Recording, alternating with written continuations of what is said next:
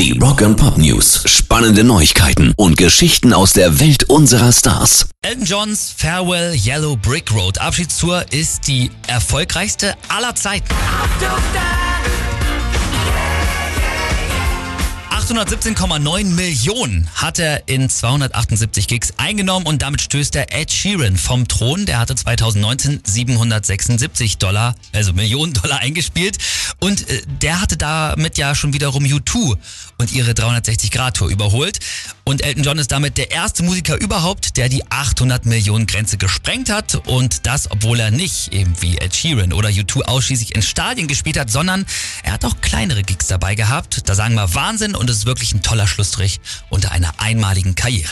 Rock and Pop News. Wo wir von einmaligen Karrieren sprechen, gerade traurige Nachrichten ganz frisch reingekommen. Ozzy Osbourne muss seine Tour komplett absagen und er muss wegen seiner Gesundheit und sagen wir mal dem Mangel daran sogar komplett aufhören zu touren. Also Ozzy wird nicht mehr touren können, wird nicht mehr Konzerte spielen können, weil er sagt, die Verletzung in der Hüfte, Corona, Parkinson, er kann einfach das Reisen nicht mehr vertragen und deshalb wird er nicht mehr auf Tour gehen können, hat jetzt alles abgesagt und quasi seinen Rücktritt von dem offiziellen Konzertespielen angekündigt. Aber sie suchen nach Lösungen. Wie die aussehen, weiß man aktuell aber noch nicht.